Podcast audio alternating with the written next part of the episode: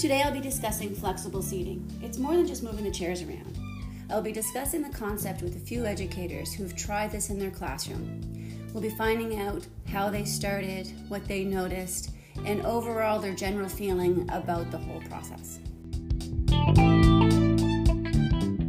I'm happy to to uh, the podcast today via Anchor uh, Link website. So this is a, a new thing for me. Um, we're talking about flexible seating, and I'm just going to jump in. So Jeff, I'll get you to just give us a little bit of your uh, background, where you're teaching and what grade. Sure. Uh, so I teach grade five at BLT Senior Elementary, which is in Timberlea in the Halifax region. Oh, great. And I'm going to go ahead and go back to figure out what was your own experience as a student, considering you know your classroom seating arrangements growing up. Yeah, I think it looked a lot like how it did when I started teaching. So there was a lot of uh, moving around, like kind of once a month or so going between rows or in clusters. I, I, have some memories of being in grade five, and it's definitely sitting in uh, in those groups of four. Uh, never more than that, and always the teacher decided where we would be sitting too. So it's like we never got any choice of where we were sitting. I also, and reflecting back, can remember some times where some students would ask to be moved, and uh, those were. I do have memories of that being respected. Like teachers would would kind of you know be okay with that and make some adjustments as needed for individuals. But how about you? uh, oh, regimented rows all the way up, except for one experience in grade two or three when we went into, um, like as you say, the pods of 4 mm-hmm. and that is um, a lived memory because it was so foreign, and and I, I absolutely loved it. I hated the rows Yeah. um, so moving on, what was uh, how do you remember hearing about the concept of flexible seating?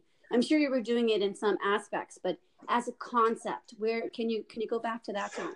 Yeah, I think it was probably three or four years ago. I saw on Twitter there was a, a hashtag that started, and I, I forget how exactly, but basically it was something like hashtag Starbucks your classroom, because uh, there was a blog post that came out and somebody was making an observation about how people sit and make choices about where they're going to sit when they walk into a place like Starbucks that has multiple places. Like there's those wooden tables, there's the like with wooden chairs, or you could sit in the nice comfy couches.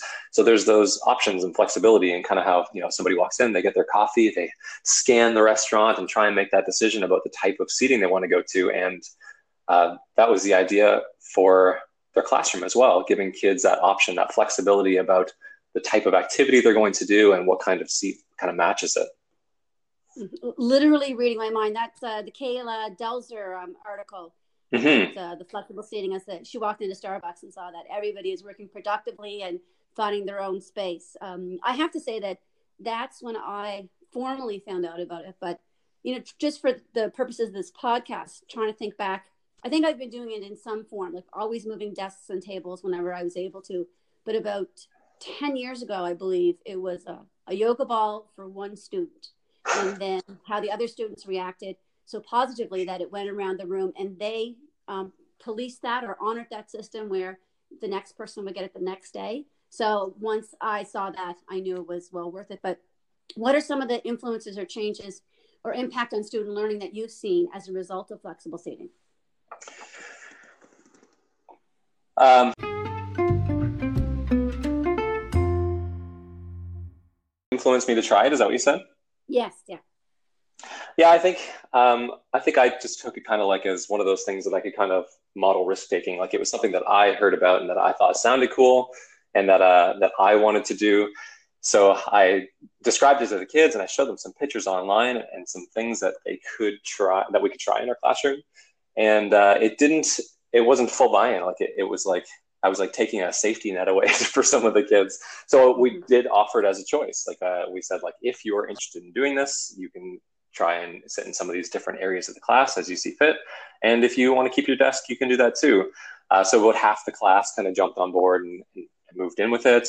Uh, and half didn't, but within a week, like, you know, they, they were asking, can I move? And I was like, oh, do you want to join us for flexible seating? And they would kind of think about it and like, okay, fine. I was like, empty that desk. And they put their stuff. I had some, uh, a little shelf made out of milk crates and they had to move their things out of their desk and move it in. And then that just kind of made our flexible area a little bit more of the classroom because the more kids that didn't need their their set space, the more flexible spaces we had. So kind of within a week or so, it was uh, we were we were all in.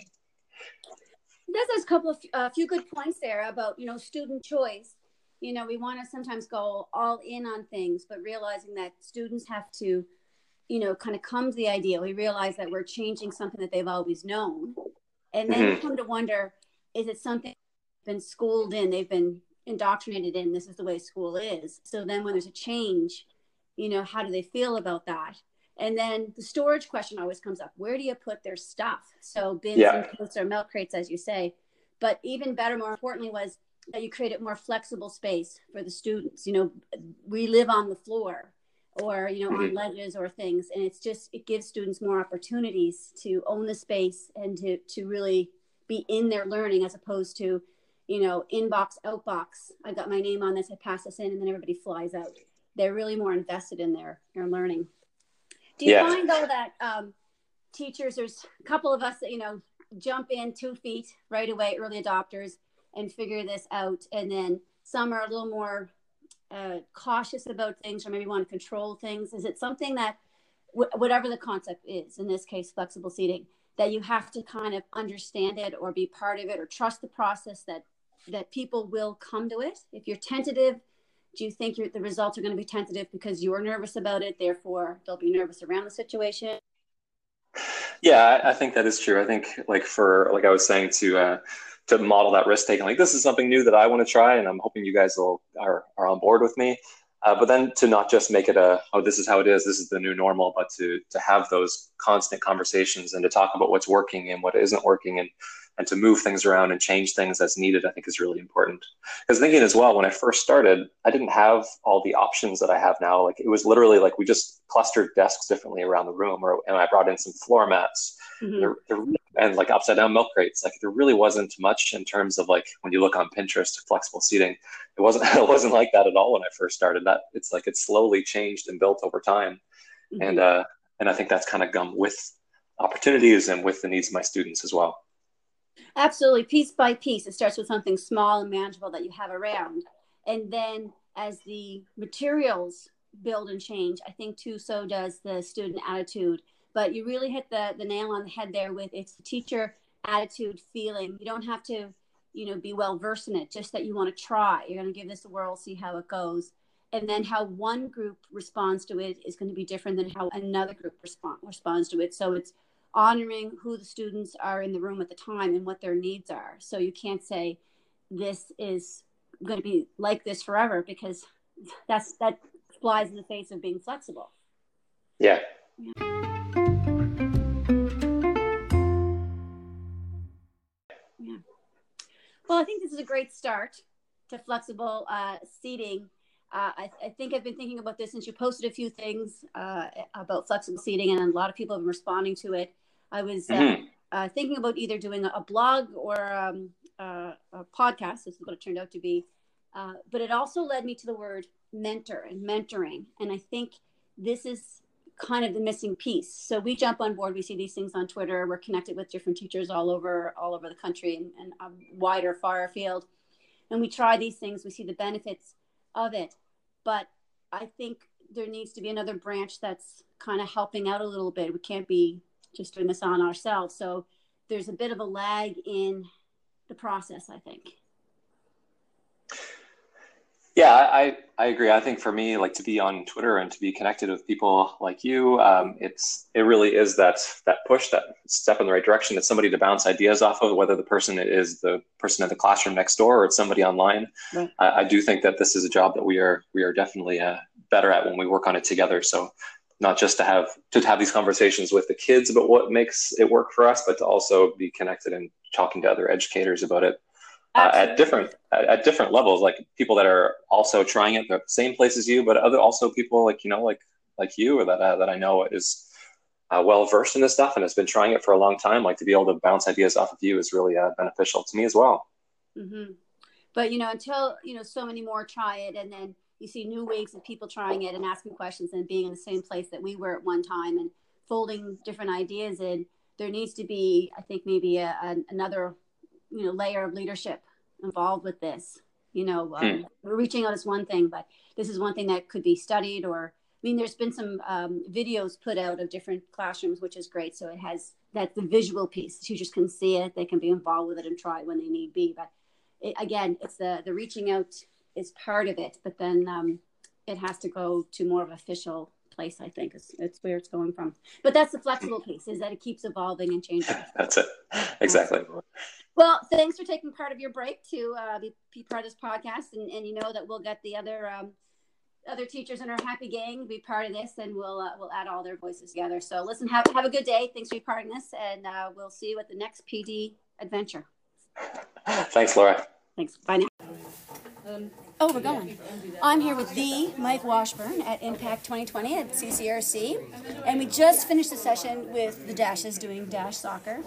What do you notice is students' reaction when they start playing Dash soccer? Kids love Dash soccer, don't they? Absolutely. They lose their minds. Absolutely. Which um, is the best. What do you find uh, the what do you find in students that helps them persevere? Thank you for the support you're giving to me. Thank you. And I've got one for you too. Awesome. Awesome. Thank Happy you. to be Thank here. Okay, well, we'll take them again. Um, what do you feel is this the students' biggest um, reward playing dash soccer?